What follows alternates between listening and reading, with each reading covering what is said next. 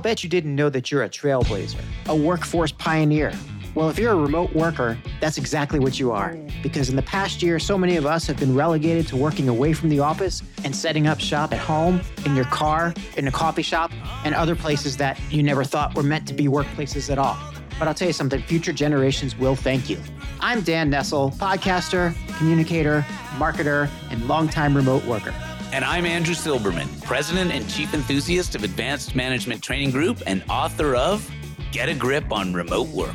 And we welcome you to season one of the Remote Work Companion podcast 10 episodes based on Andrew's book, where our mission is to make remote work work better for you.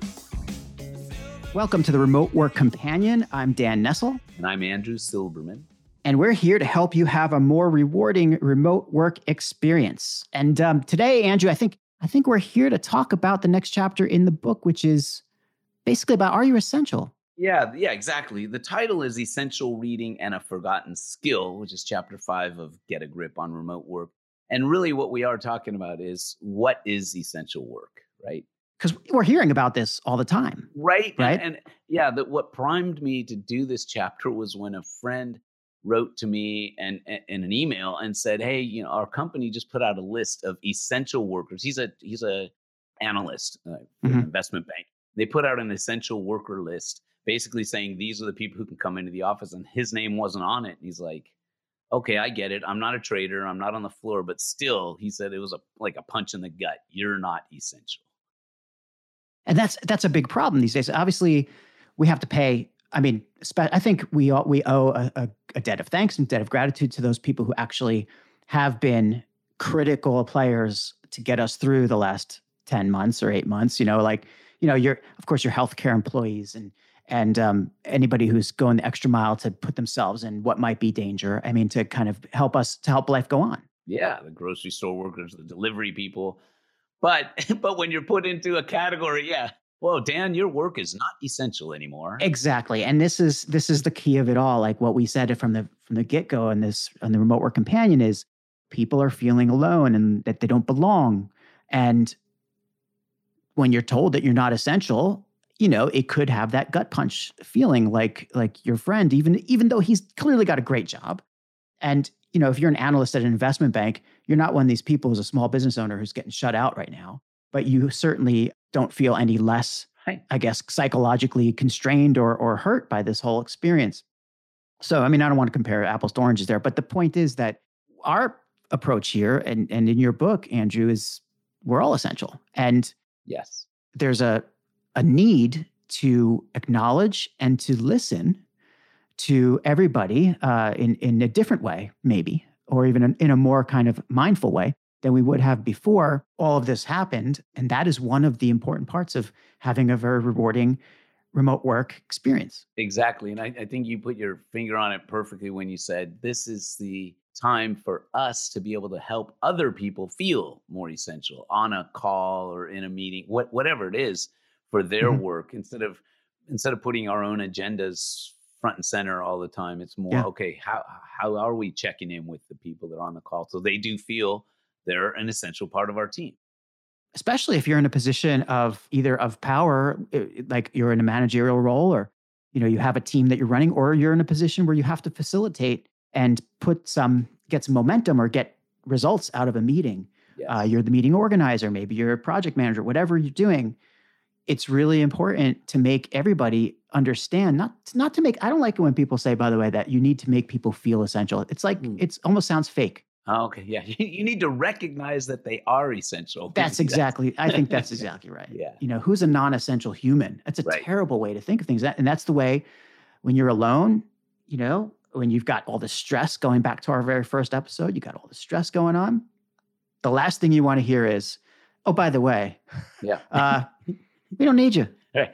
Or your whole department, as one of the other people chimed in, a friend of mine, former staff actually you might remember her, but she now works at Apple Computer. Not not to mm-hmm. not to disparage a, a, a name brand here, but but she got a list that came to her and it said, okay, of the following, you know, the following functions will will not be uh, required for any kind of travel, blah blah blah. And, and the top of the list was training, and she's one of the lead sales trainers. She's like, okay, I get it. I can do I can do the work and actually I'm doing most of the work online anyway. So they are still being trained. But still, again, it's it's the perception and it's the presentation of the information coming from on high. Oh, your entire area is Well, exactly. And this is this is one of those instances going far beyond the scope of your book here, Andrew. But mm. I think this is one of the instances where the public speak, the news speak, so to speak, uh, of that's what's come down from you know governments and bureaucracies is again a language that is very disconnected from humans mm. and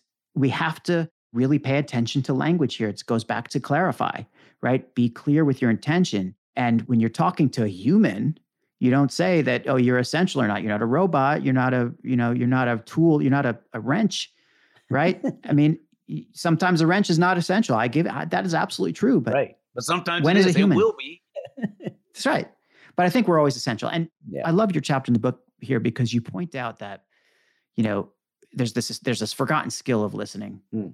right? And as we were talking just before we turned the mic on here today, it, that listening part of it could be, if not the key, at least one of the keys yeah.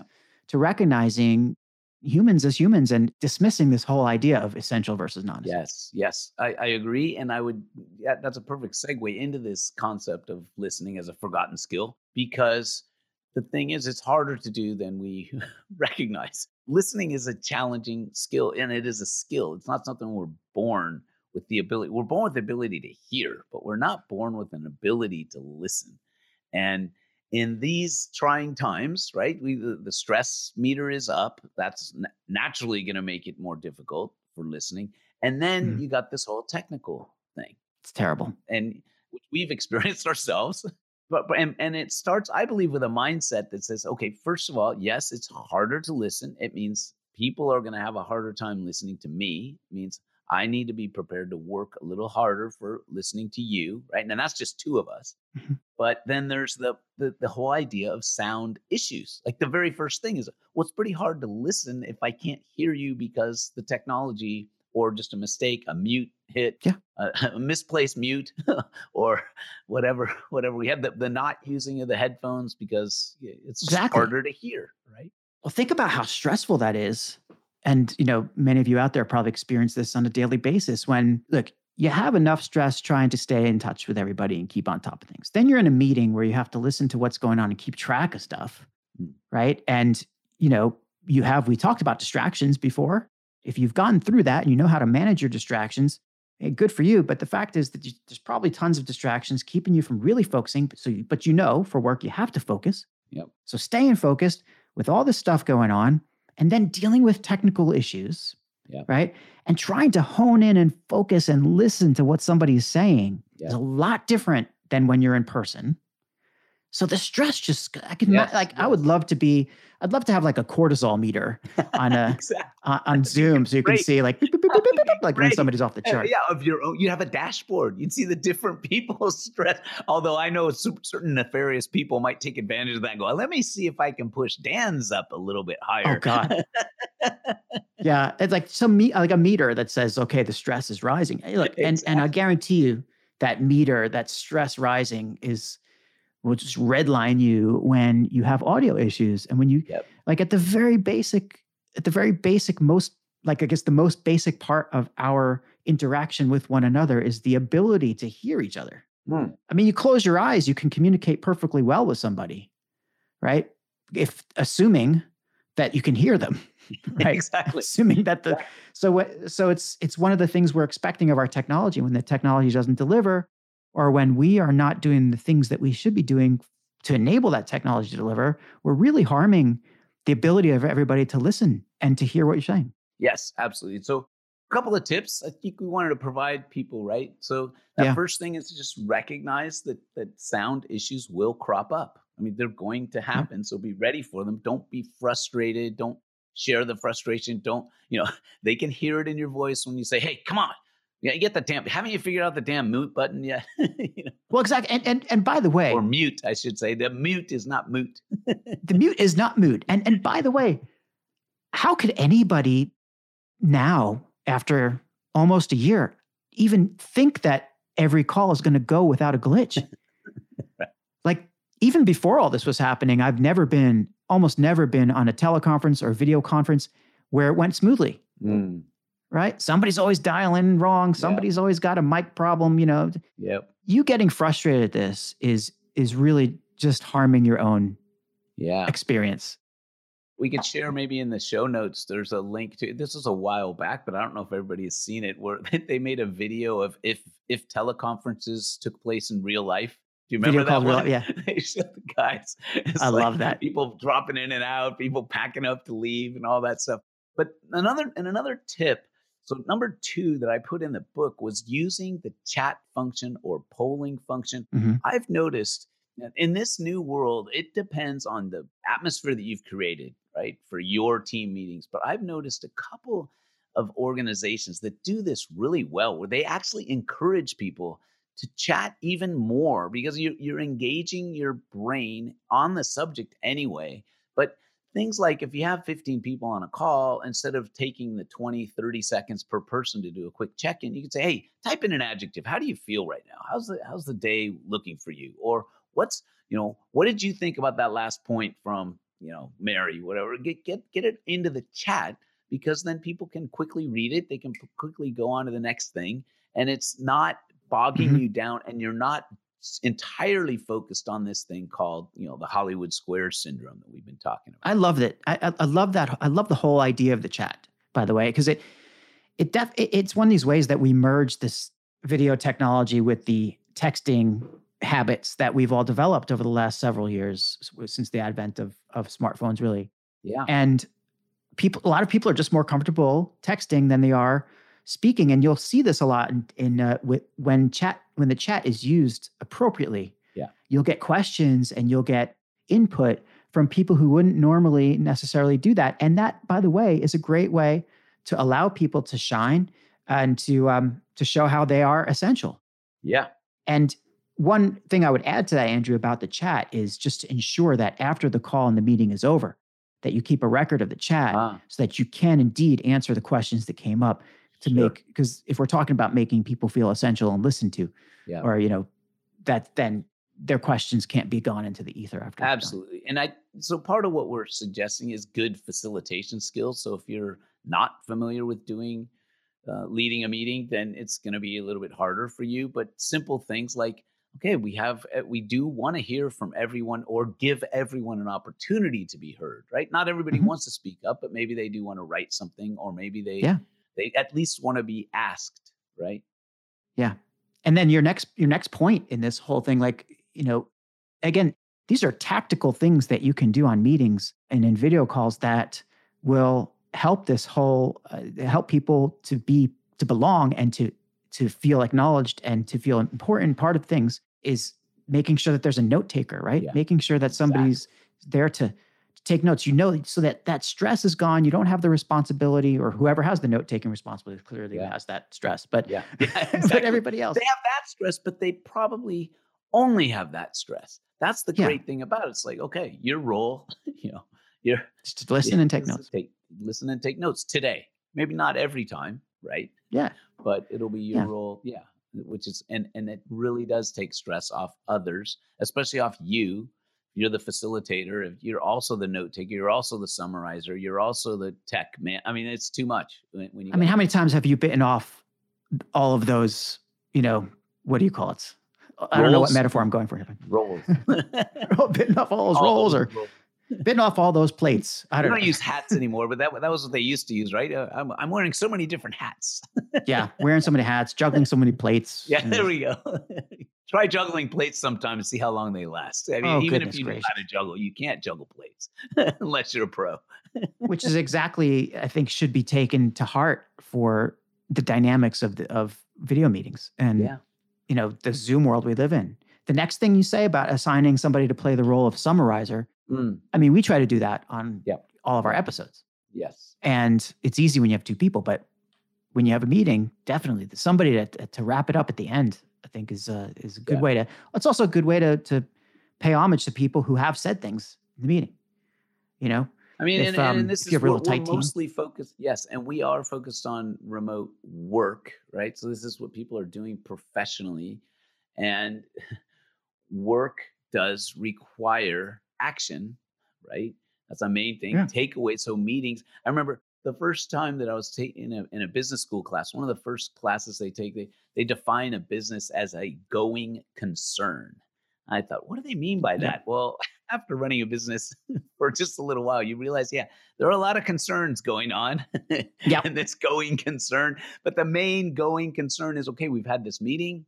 What do we do next? In a lot of meetings in the real world, you know, they take place with people just, oh, well, we've run out of time. Somebody else has the meeting room. Of course. And here, what people are doing is just stacking up meetings back to back because there is nowhere to go. So that means I can just finish at 10 and be on the next one at 10.01. And it's like, okay, but wait a minute. What, what, what am I really supposed to do? Who's responsible for it?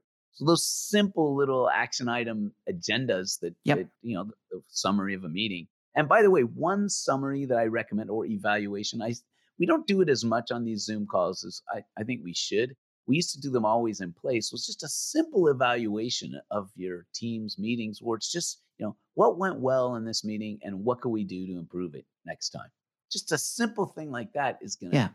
really raise the raise the bar. It's gonna make it a lot better in your future.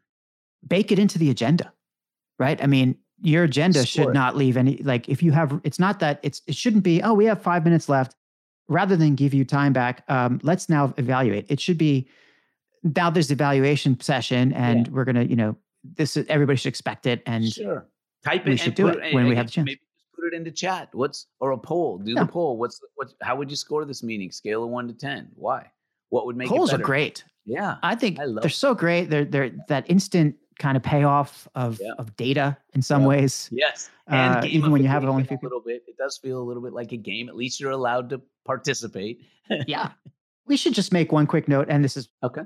I'm not uh I'm not pulling this out of thin air. This is actually in the book too. We're talking about these tips that you that you can do to to kind of make the meeting go better. But what happens when you run into the technical problem and you can't do those things? Maybe you can't you can't take the notes, you can't listen, you can't hear.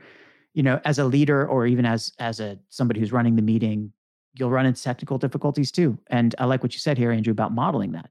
Yeah. Yeah. No, I mean, we've got to do that as the lead. That's leadership, right? And that means it's something you can do no matter where you are in the organization or where you are in the hierarchy of the call.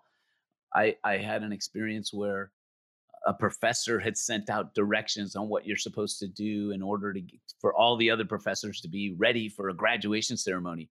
And everybody logs in, turns in. It turns out like four or five of the professors hadn't done any of the things they were supposed to do, and you could easily have turned that into a negative, right? He, the, the Yeah. "Uh, look, how come you guys didn't read? it? Go check it. Let's okay, let's reschedule. Let's do this. No, he said, okay, here's how you do it. Boom, boom, boom. Went through Yeah. quickly, helped people, and it just made it for a much better, better experience for everyone. So yeah, modeling the way. You've heard Yeah. it, it's cliche, but how well do we actually do it? When you're in the thick of it, when something happens that frustrates you, you know, when you and it's, it's, a, it's a mindfulness pressing. thing too. Yeah.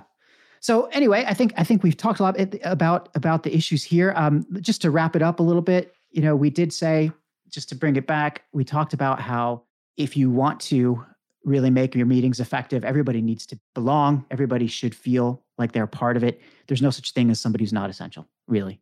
Um, no matter what some classification of your role is for whatever purposes everybody is an essential person and helping people to feel that and helping people to understand that that's how they are requires listening on the part of everybody involved certainly on, on the part of the facilitator or the leader or the manager and you can model that behavior and make sure that people get that. There's so much out there about how to be a better listener. We're not going to give that to you right now. Right. there's tons and tons of tips. In fact andrew has written about that many times.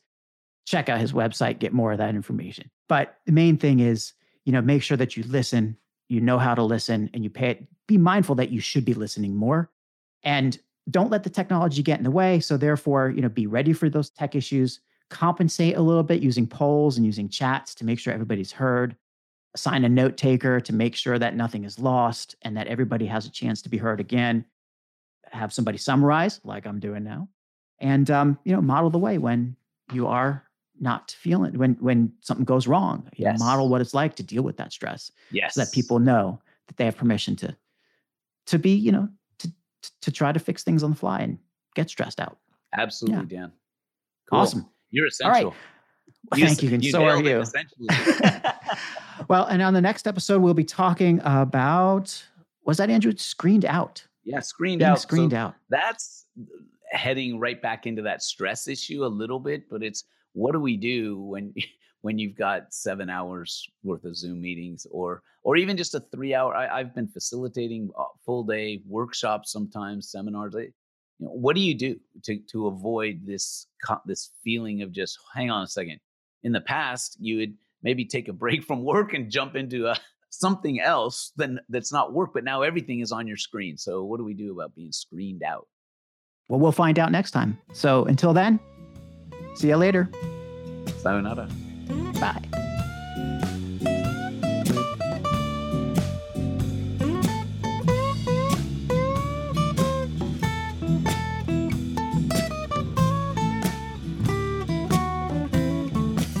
Thanks for listening to this episode of Remote Work Companion with your remote work companions, Dan Nestle and me, Andrew Silberman. We hope you enjoyed our tips, tricks, and attitude shifts to make remote work work better for you. Any ideas for future episodes or tips and tricks you'd like to share? Contact us at podcast at remoteworkcompanion.com. That's podcast at remoteworkcompanion.com. And make sure you never miss an episode. Subscribe today on Apple, Spotify, Google, or the podcast player of your choice. And if you like what you hear, leave a review. Thanks again for listening.